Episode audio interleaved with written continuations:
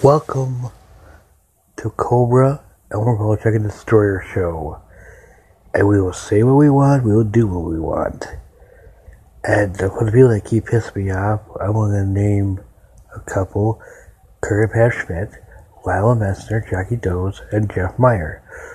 So far, those five, you shut the hell up, grow up, or I beat the holy hell out of them. And just for the record, I do what I want. I say what I want. No one likes it. I don't care. And another thing.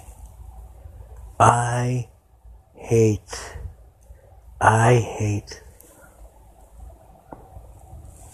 people who lie, blame me.